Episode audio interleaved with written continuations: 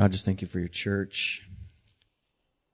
Lord, we thank you that you are sovereign. And Lord, we rely upon you, Lord, not only to get us um, through days, Lord, that are difficult, but we also rely on you and when times are good. And Lord, I pray that we would see the absolute necessity of um, our humble reliance, God, in all times. And so, Lord, I pray that you would remind us yet again uh, this morning as we study your word that you are sovereign, that you are holy, that you love us, that you are just, that you are gracious and merciful. Help us to see you so clearly in these pages. And Lord, enable us to strengthen ourselves and to be mature. Lord, to grow in that maturity as a body, as a group. I ask it for every single one of us. May we grow in maturity together in our walk with you. May we know you more when we leave this morning than when we walked in. We ask it, Jesus, in your name. Amen. All right, you guys. Let's go. Daniel chapter 3. Let's get into chapter 3. No, I didn't plan this.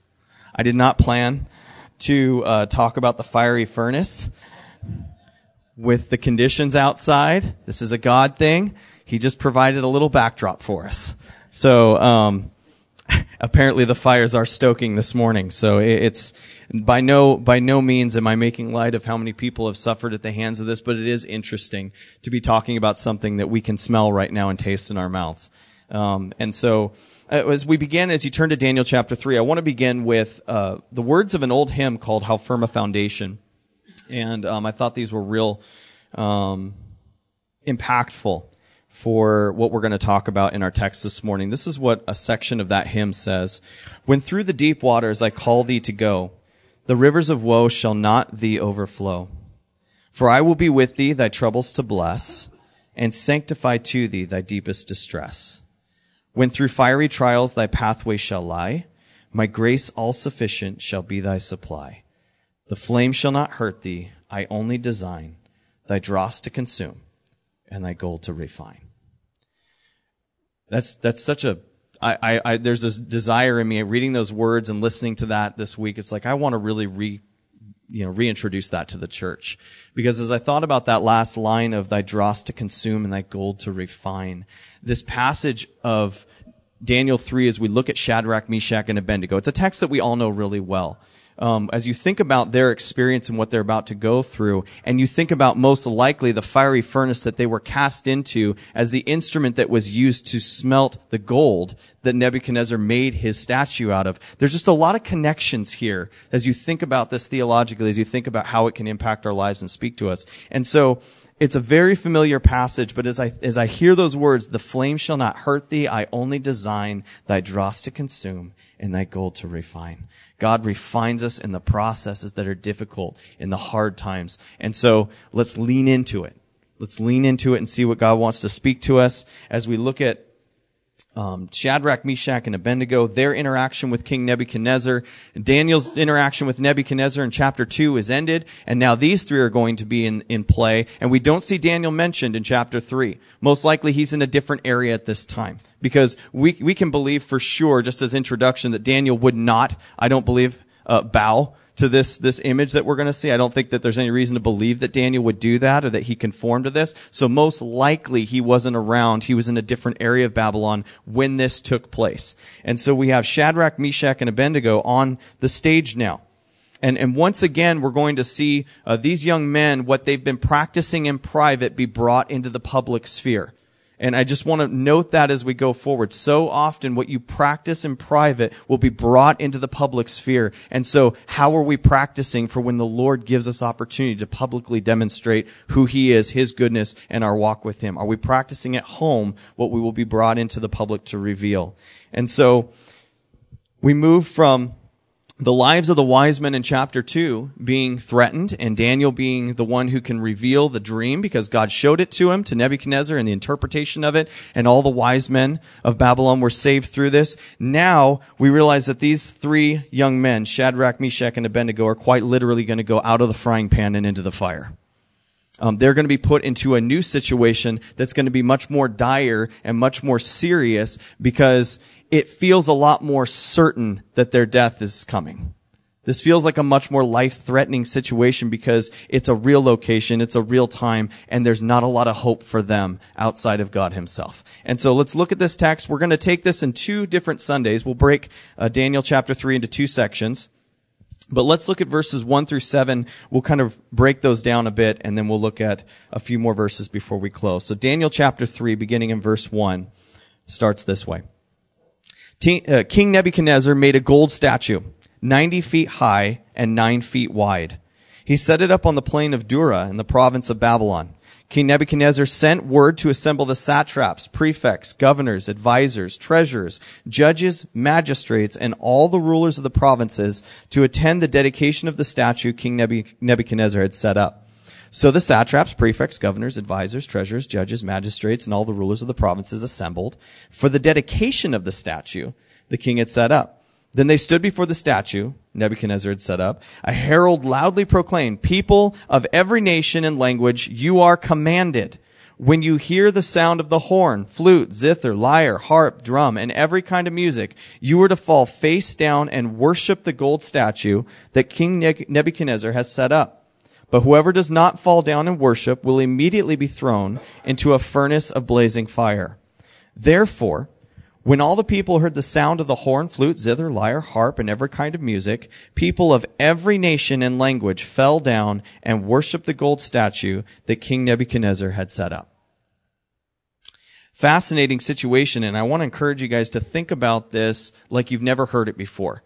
Think about the, the, the, situation in play. Think about the factors in play, things that they're being asked to do, the music, the, the rulers, all of the leaders of the nation there. Just imagine this situation in your mind. You're looking at an image that's 90 feet tall.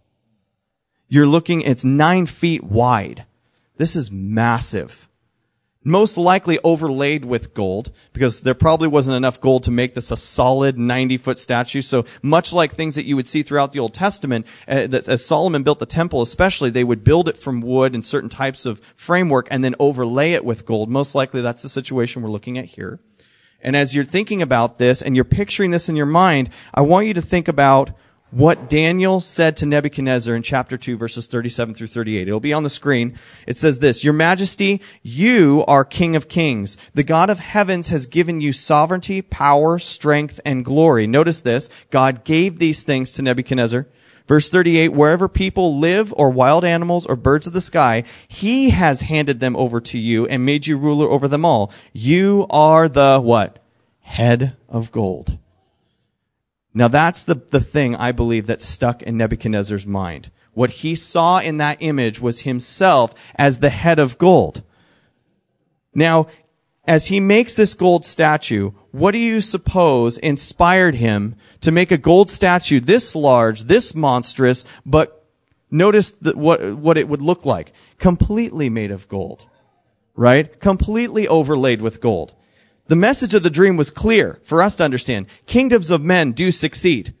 Look at the image. But all of them will be destroyed and forgotten because the kingdom of Jesus will surpass them all this rock that would come through, this stone that would crush the feet and crumble this, this image all the way to dust. And it would blow away like chaff in the wind. It says in chapter two, never to be remembered, but that stone will grow into a mountain that would fill the whole earth. And we looked at Jesus as we saw it. We're like, this is a clear picture of the kingdom of Christ, of the coming kingdom of Jesus. But Nebuchadnezzar, much like us, much like we get to be sometimes, looks and says, why only a head of gold?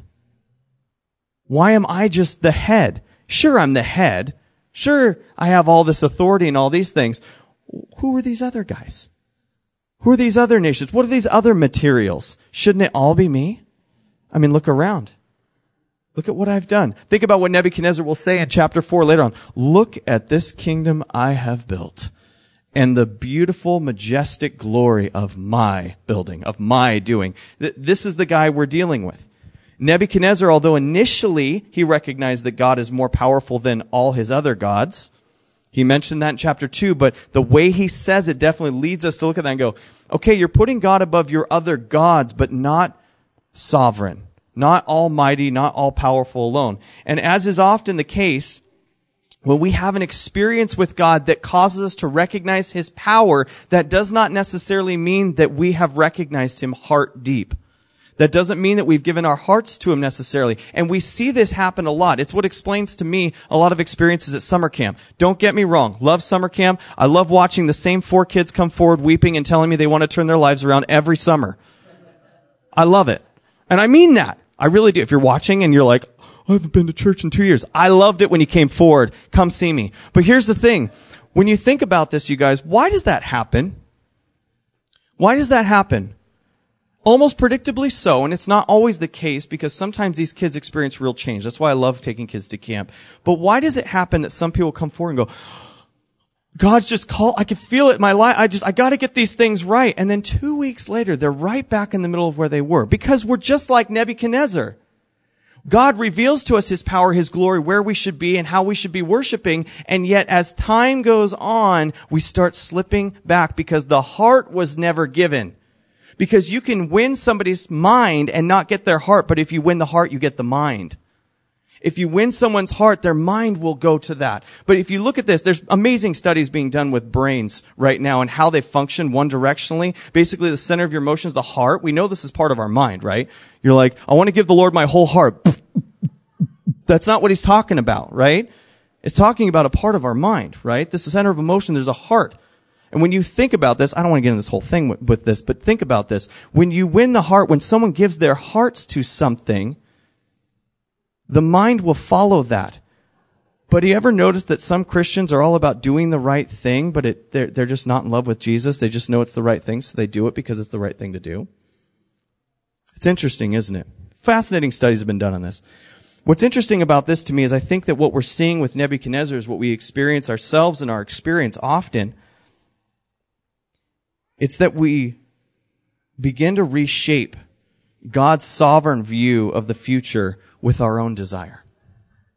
We begin to reshape over time what God has said is going to be. We start turning it into our own thing. We start molding it into our own image. We start creating an idol out of it, which is exactly what Nebuchadnezzar does. Essentially, he built a statue that represented his will for the future. He took what God's will was and what God said was going to happen. He goes, well, let's just, I mean, I'm Nebuchadnezzar after all. I have all this power. Let's just reshape this a bit to look a little more me, right? A little more me focused, a little more me centric. He's making the statement, I'll make my own future. We haven't heard that at all, have we? Be what you want to be. Make your own future. Do your own thing. Do what's right in your own eyes. Isn't that what was wrong in Judges? That every man was doing what was right in his own eyes rather than trusting in a higher authority. Although it's absurd to think in such a way in Daniel chapter 2, when Daniel's just revealed the dream and interpreted it for Nebuchadnezzar, you think about that situation, it'd be, it'd be ridiculous for him to look and go, wow, I really did have all the answers, right? He was just shown the answers. It'd be ridiculous and absurd. But what happens is time passes and Nebuchadnezzar is desensitized by the prideful passing of time. Prideful passing of time. I want you to note this. Pride plus time is the great desensitizer. You add your pride to enough time, it desensitizes you. Because after a little while, we would never rise up to somebody initially when they show their power and be like, yeah, that was all me. Because it's right there. The evidence is right there. But pride, as it warps our thinking over time, will start creating those thoughts inside of us like, maybe I was right. Maybe I saw it differently. Maybe I should. You ever have those thoughts in your head? You're like, perhaps I was in the right the whole time. You know, we think this way. That's what pride does to us. That's why it's so important that we stay humble because humility over time makes us Christ-like. Pride over time desensitizes us to truth and we start living a lie. I think of it often when I, I read um, the poetic writings of the great, great poet Gollum. When he, when he said to Bilbo, this thing all things devours. Birds, beasts, trees, flowers. Gnaws iron, bites steel grinds hard stones to meal, slays kings, ruins town, and beats high mountains down. Time. Given enough time, we watch it destroy everything physical. We watch decay come to everything physical over time. How essential is it for us to be renewed within, even as time is devouring our physical bodies? Even as we're watching the world around us decay, we should be renewed, as Paul says in 2 Corinthians 4.16. Therefore, we don't give up, even though our outer person is being destroyed, our inner person is being renewed day by day. Paul's like, you can wreck us physically. But inside within us, the Spirit, that's what we're focused upon because that's being renewed day by day by the Lord. And that is eternal. That's untouchable. There's so much at stake here to bow down in front of this idol in Babylon, in the plain of Dura. By the way, Dura is a name for a walled area, and people are like, oh, it's probably over here, it's probably there. It, it really could have been any location that was walled in the Babylonian kingdom because that's what Dura means. But when you think about this, on the plain of Dura, all these people are standing, all these, all these, uh, kingdom rulers, this massive crowd is gathered in front of this 90 foot impressive gold statue. Put yourself there. I mean, that's huge. Nine feet wide. It's almost two of me wide. Laying down. Not, not this way. You're like, wow. These are size 64s. But here, here's the thing. You guys think about this. the decision that's being made to bow down to this idol is far more than just, well, I mean, we just should make him happy. I mean, he wants us to do this. He is going to kill us if we don't. You know, like it, this isn't the battle. This isn't the front for us to fight on. Hold on a second. The true decision is this. Do I bow before the will of God or do I rebel against the will of God? That is the decision that's put into play here. Are you going to bow before the will of God? This is what Shadrach, Meshach, and Abednego would know very well as good Jewish boys. We are not simply doing what the crowd is doing. We are making a decision either for or against God in this situation. And as people from every nation gathered, the music began. Yeah, I don't know what it sounded like, but here in verse 7, this is important. Therefore, when all the people heard the sound, just pick your favorite song to hate, and, and it's, it's this song the horn, flute, zither, lyre, harp, and every kind of music, people, notice this, of every nation and language fell down and worshiped the gold statue that King Nebuchadnezzar had set up. Three stood that we know of. The rest went down. Now, it's interesting. God always puts just the right thing in my path when I'm studying for a text like this. It's so cool. I like to read a lot. I like to, to stay up on news as much as I can without getting depressed, so I have to temper that. Um, but I, I'm watching a a lecture, basically, a secular lecture, not talking about COVID, that's talking about vast majority and what he believes about vast majority. And this was fascinating to me. He concluded that 99% of people are in agreement that the roof is falling. If 99% of people in a room will conclude together that the roof is falling, that the 1% that says it's fine, not only will the news headline reporting the story not take into consideration the 1%, rightfully so, because 99% of these people say this is obvious. Not only are they right in not reporting that, but he um, basically said that that 1% sh- opinion should be discounted as being a product of brainwashing. Okay? Basically, they, they just, and that was his statement, and he had very specific things he was applying this to. But as I listened to it on the whole, I started thinking about vast majority. I started thinking about what we know of vast majority, and the following question came to mind. What if the 1% are building inspectors?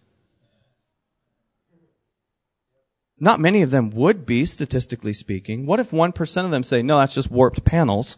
Your structure is completely intact it could look very convincing that the roof was falling, with the exception of someone who knows what they're talking about looking at it and saying, no, I mean, your panels might fall, but your, your, the integrity of your roof is fine. Now, I'm not saying that is the case. I'm just saying what it, I'm just asking a question. I would ask this person that question and say, okay, feed into this. Now, here's another thing that came to mind. I think this is far more important. Just because there's a vast majority in agreement doesn't make them right, does it? We know this. And we don't just know it from history i.e., World War II. Um, that's the first thing that comes to mind in, in our recent history. Just because the vast majority of people are allowing something doesn't mean it should be allowed. America stands to be condemned for that as well, because we didn't react fast enough. What's interesting about this is that when you look at scripture, the vast majority oftentimes is not right. Not every time are they wrong, But what are the first situations that you think of when I say, what are times in scripture where you see a vast majority stating something that's negative, that's not right? My mind goes to Exodus 32, the golden calf. All the people come to Aaron and say, Moses has been in the mountain too long. Make us an idol. Behold, your gods that brought you up out of Egypt, right? Vast majority in that situation, save Aaron, wanted the golden calf. It's dangerous. Think about this. 1 Samuel 8 verses 19 through 20. The nation of Israel demands a king. The people refused to listen to Samuel. No, they said, we must have a king over us. Then he will be like all the other, we will be all like all the other nations. Our king will judge us, go out before us and fight our battles. What did God want? no king. But he let them have their king, and their king made heart. It's not. And the kings continued to make a mess thereafter, even though David was a man after God's own God himself, who should have been one leading. We can't think of any New Testament examples, can we? A vast majority being wrong? Crucify him. Matthew 27, 25. The Jews accept full responsibility as a group for putting Jesus to death. His blood be on us and on our children. Acts 15:32, the rite at Ephesus. Most of them did not know why they had come together. They were just shouting, "Great is Artemis of the Ephesians" for hours and hours and hours. And you're like, "Well, surely that would never happen again." See Portland. See Seattle, see all these things that are going on in our world. You know, there's really nothing new under the sun. Just because the vast majority is doing something does not make it right. We need to have conversation we need to look at things soberly. Here in Daniel 3 7, every people, all the people of every nation and language fell down and worshiped the gold statue that King Nebuchadnezzar had set up. When God gave the laws of honesty and justice in Exodus 23, fascinating verse in verse 2. This is really interesting stuff. He just says this, the second half of Exodus 23 2 says, You must not follow a crowd in wrongdoing.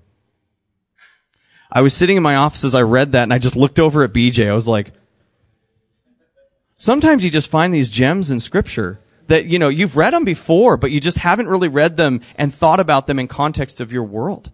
And in the situation not only in Daniel, but in our world, you shall not follow a crowd in wrongdoing.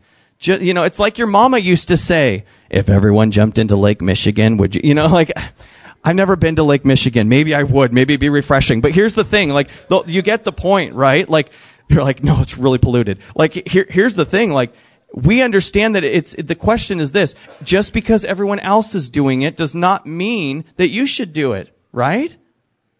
We understand this. And yet, I think that we struggle with believing that so many people will follow the Antichrist. We struggle that so many people are going to follow after a false leader or fall into. You realize I, I walk around today and I, I look at people. And It's like I have a hard time believing that all of these people would buy into bowing down to an idol. I was walking around downtown. I was like looking at people and like I have a hard time believing this. Someone built this 90 foot idol, you know, made out of gold, eh, that they would all bow down to it. I think they'd be like, no. And then I thought about what an idol represents what an idol is. And how, how many of these people are bowing down to different idols rather than the Lord? Why is it that 6% of Kootenai County is in an evangelical church on Sunday morning? 6%. Those are real numbers. 94% of our county is not in an evangelical church on a Sunday morning. Oh, we may be churched, but we are very unchurched. We may look the part, but we all are struggling with this issue of idolatry. And the fact of the matter is, many of us are bowing down to them and we're not even aware of it because we're just doing it because everyone else is. This happens to a lot of us. Don't think of the big golden statue. Think about things that take you away from worshiping God. Think about hobby. Think about the things like, oh, Mike, you are really reaching into my life right now. Yes, and you've given permission to do so. You give me permission to do so. You don't come back. I don't have permission anymore. But, but just examine. Let's, we have to examine ourselves. We all struggle with idolatry. We all struggle with these things. You know what's interesting is when in Exodus 23 2, for those of you that know the law, you know exactly what I'm talking about here. Exodus 23 2, when he says, You must not follow a crowd in wrongdoing, do you know what the crowd at the bottom of the hill is doing? They arrived at Sinai in chapter 19. They go through all the law. They were asking for the golden calf at the bottom of the hill. That comes next. And we have all this law in between, but by the time you get to chapter 32, we recognize that they're asking for the golden calf. And he's saying, don't follow the crowd. Don't go with with people when they're doing something that you know is not honoring to God. You must choose to honor God and you must do so with the right heart. And so let's look at how they handled this. Verse 8, we'll pick up there. So some Chaldeans took this occasion, it says, to come forward and maliciously accuse the Jews. They saw them standing. They said to King Nebuchadnezzar, May the king live forever. You as king have issued a decree that everyone who hears the sound of the horn, flute, zither, lyre, harp, drum, every kind of music must fall down and worship the gold statue. Whoever does not fall, do you like how they're reading back to him everything that he said? Now just remember, you said this. Whoever does not fall down and worship will be thrown into a furnace of blazing fire. Verse 12. There are some Jews you have appointed to manage the province of Babylon, Shadrach, Meshach, and Abednego. These men have ignored you, O the king. You're the king. They've ignored you. They do not serve your gods or worship the gold statue you set up. Then in a furious rage, Nebuchadnezzar gave orders to bring in Shadrach, Meshach, and Abednego. So these men were brought before the king. Nebuchadnezzar asked them, Shadrach, Meshach, and Abednego, is it true? That you don't serve my gods or worship the gold statue I've set up. Now, if you're ready, when you hear the sound of the horn, flute, zither, lyre, harp, drum, and every kind of music, fall down and worship the statue I made. But if you don't worship it, you will immediately be thrown into a furnace of blazing fire. And who is the God who can rescue you from my power? Let that sit a second. Verse 16, Shadrach, Meshach, and Abednego replied to the king, Nebuchadnezzar, we don't need to give you an answer to this question. If the God we serve exists, then he can rescue us from the furnace of blazing fire, and he can rescue us from the power of you, the king. But even if he does not rescue us, we want you as king to know that we will not serve your gods or worship the gold statue you set up. The accusation that we see in verses 8 through 12. Where does that come from? If you think about it in one direction, you think about how these men were saved, many of them by the Chaldeans, by the actions of Daniel in the prior chapter, which included Shadrach, Meshach, and Abednego being brought into you know, positions of more prominence. They were saved by them. Do you know what prideful passing of time creates in people? We talked about what it did for Nebuchadnezzar, desensitized him, made him think more highly than he ought to of himself. What did it do to these men? Created resentment, envy, bitterness. You see, the prideful passing of time has its effect on, in different ways in some of us. The enemy's going to play on our, our temptations. Resentment is, I think, very likely the cause of this occasion. In fact, I can't think of any other that the Chaldeans would be looking for to be rid of these Jews who had been recognized. You know, they were even distinguished being far better and above 10 times better in chapter 1. So they kind of had this coming. These guys have been looking it up to them for a while, distinguished above the rest of them. And rather than seeing them as the instruments that God used to save their lives and softening, being humble, they resent them and seek to destroy them. And, and I want us to think about this, church. Such is the path of those who allow bitterness and envy to rule their lives. We are no different. When we allow resentment and bitterness to build up inside of us for things, and we don't relinquish that, we don't humble ourselves and let that go, it will eat you alive over time. It'll gnaw at that steel. It'll grind that stone to meal. It'll break us down over time and destroy us from within. We have to learn to give things to God.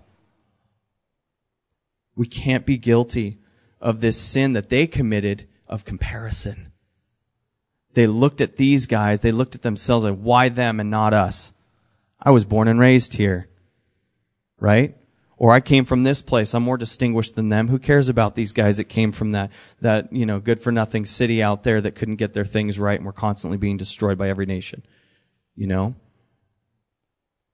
You guys, we cannot be guilty of comparing ourselves to others and allowing that envy to set in. Busy yourselves with lovingly obeying the Lord rather than to compare because comparison breeds bitterness and envy. And trust me, I know having been a musician and hanging out with a lot of musicians over time, a lot of guys that have big names, a lot of guys that have no names.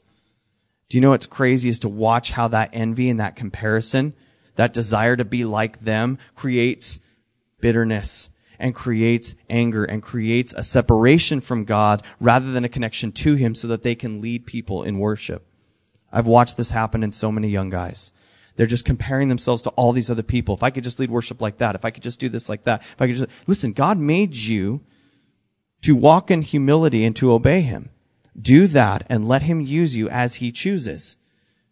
But when we don't do that, when we're just looking at other people wanting what they have, we become envious. And for lack of a better comparison that comes to mind, I think of David and Bathsheba. We become those who are not satisfied with what God has given, but desirous of what other people have and willing to kill to get it. Don't think that we're far from this. Pride and humility are what separates. How we live our lives in humility will separate us from that type of lifestyle, that type of thought process. Well, the king didn't receive this so well. Not surprising from what we know of Nebuchadnezzar. He gets pretty upset, right? Verse 13. Furious rage, he calls them in and he accuses them. What is this that I hear? I'm going to give you another chance. Now think about this. Would Nebuchadnezzar have given anyone else a chance? Just a fun question to ask. Uh, the honest answer, I don't know. I doubt it. I really doubt it. I don't think he would give in other people. I think that they were so trustworthy that he's like, okay, gonna cut you guys a break. Obey. Right? Please. You're valuable to me. Obey. Go bow down right? Get that music going, go bow down. Now think about this. Prior to this, we have examples of David request, or David, Daniel, I said David, now it's stuck in the head.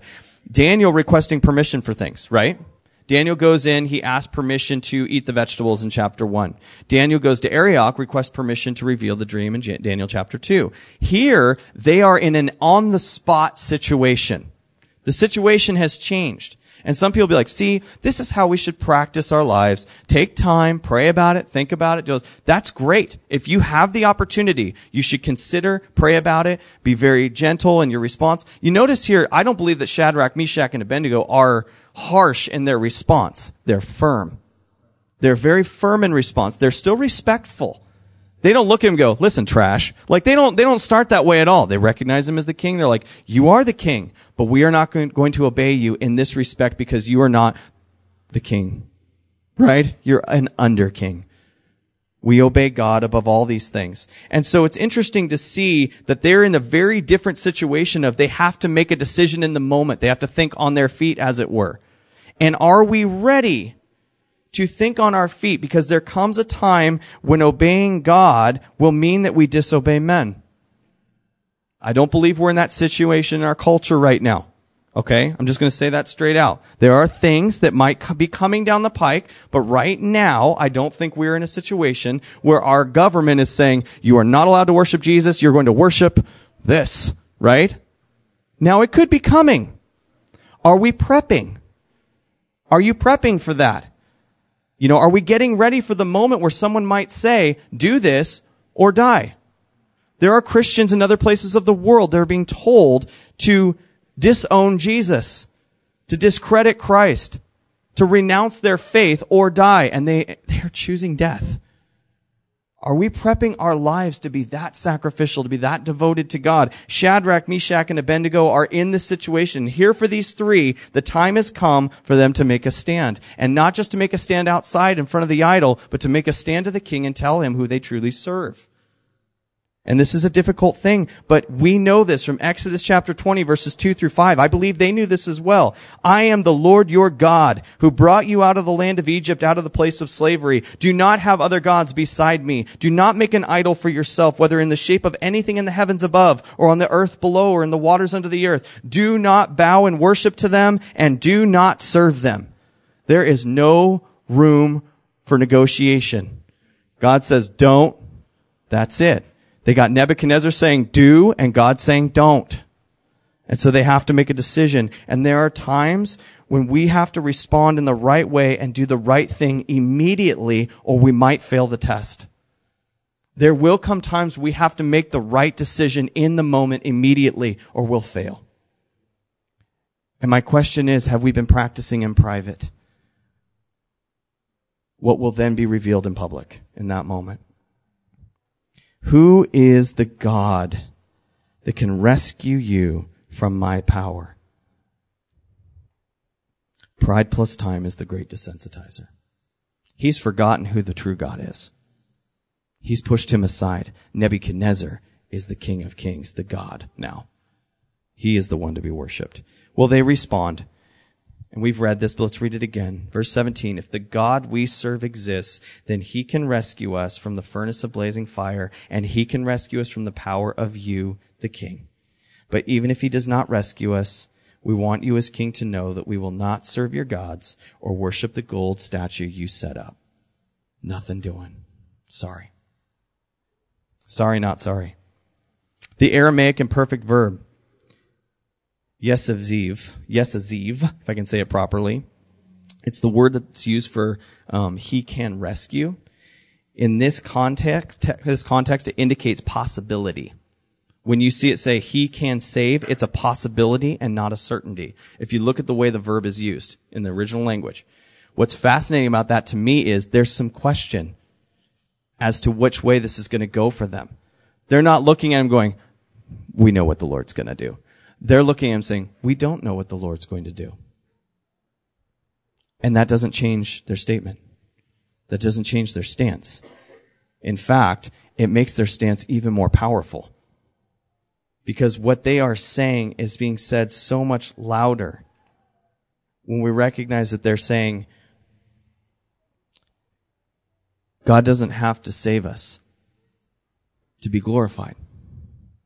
God doesn't have to save me from this situation to be glorified. He can actually be glorified and honored in my death.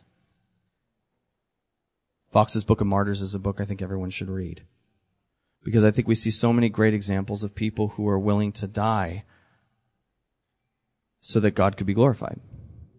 There are things worth dying for. The name of Christ is at the top. Their faith in God did not rest on the belief that He would perform a miracle, but that their sovereign God could be trusted. They weren't depending on a miracle. They were depending on God because He can be trusted with either direction death or life, because either way, our soul belongs to Him. How do we look at this? When God tests our faith, how are we holding up? How are we holding up when God's putting us through a season that's testing our faith? Do we find ourselves wanting to give in and bow to the idol? Don't picture it the same as what's happening here. Are we bowing to idols in our lives now because things are tough and we're, we're shrinking back? Are we standing up for what's right? Are we being like Jesus? It's funny because a lot of times people well, how, how, does, how would the Lord have you handle this situation? Be like, Sermon on the Mount's going to answer a lot of those questions. Yeah, but you don't understand the situation. They are striking me. And he said, turn the other cheek. And he didn't say once or twice. Well, that means that we're just going to lay down. I mean, what, what does that mean for the church today? Does that mean that we just don't stand for anything? No, it means that you're willing to go to the cross, just like Jesus was. That you're willing to do the right thing all the way to the cross, to a Roman cross, to be tortured and murdered there. That's who we should be. You know, when we talk about being Christ-like, we think about being loving, compassionate, merciful, graceful. You know, the wind in our sails. Do we picture a beaten, bloody, broken Savior? Do we picture a man that's marred beyond image, drenched in his own sweat and blood, crying out in pain on a Roman instrument of torture? When we say be Christ-like, that's what I be saying. That's what we're talking about. Is that what we're thinking of? Because Jesus didn't preach the Sermon on the Mount just to give us this idea of what we might be able to pull off but like winking at the disciples. You're not going to have to do this, but I got to say it. Right? Jesus lived every bit of what he said all the way to death. And that's why he said, if any man wants to come after me, you're going to take up your cross. You're going to deny yourself, take up your cross and follow me. That doesn't sound like fun. It sounds like purpose. It sounds like calling. It sounds like being like Jesus. And so we need to think about what we're going through church. And I want to encourage you with James 1, 2 through 4 when he said, consider it a great joy, my brothers and sisters, whenever you experience various trials, because you know that the testing of your faith produces endurance. And let endurance have its full effect so that you may be mature and complete, lacking nothing. Endurance, steadfastness, and, and I, and this, it all comes from the testing of faith testing our faith, putting it to the test, going, what's it really made of? Is your faith in anything but God? Because if it is, it'll fail. But if it doesn't fail, then we know where it's at. We know where that faith is. And Warren Wiersbe rightly said this, God tests us to develop our faith because the faith that can't be tested can't be trusted. If it is not put to the test, you don't know if you can trust it. In other words, if I say I have faith in a chair, yet I never sit in it, it hasn't been tested. I prove it when I sit in it when it's put to that test. And God says, taste and see that the Lord is good. He's like, put your faith in me and your, your faith won't fail. It's a great opportunity. I'm going to have the worship um, crew come on up. It's a great opportunity at this point to um, do something we haven't done as a church for a little while just because of COVID, but we're gonna we're gonna share communion together this morning. And, and as we think about Jesus, I just want to go back to that picture of Christ. That picture of Jesus as we think of who am I being conformed into the image of? You know, we talk about it in, in Romans chapter 12 often, you know, that we should be living sacrifices and not to be conformed to the world, but to be transformed by the renewing of our minds. But Paul says it more clearly in another of his letters when he says that we need to be conformed into the image of his son. He says we need to be conformed into the image of Jesus. And do we see Jesus as the sacrificial lamb, the one who lays his life down for the sheep? Do we see him as broken body and, and spilled blood? And so as we take communion together this morning, and as, as this is handed out, you guys, the, the communion is just going to be in a cup with the, the bread on top and the, the juice underneath. It's all one little package. I want you to hold on to this. And as we take this communion together, I want us to consider, do we have people handing them out? Okay. I want us to consider, um, what it looks like for us to, to be Christ-like, to be conformed into His image as we take communion. As we take communion, we remember his we remember his body with the bread, and we remember his blood with the juice. I just want you guys to think about this. We're going to sing for a second, and then we'll take that together. So hold on to it, and we'll share communion.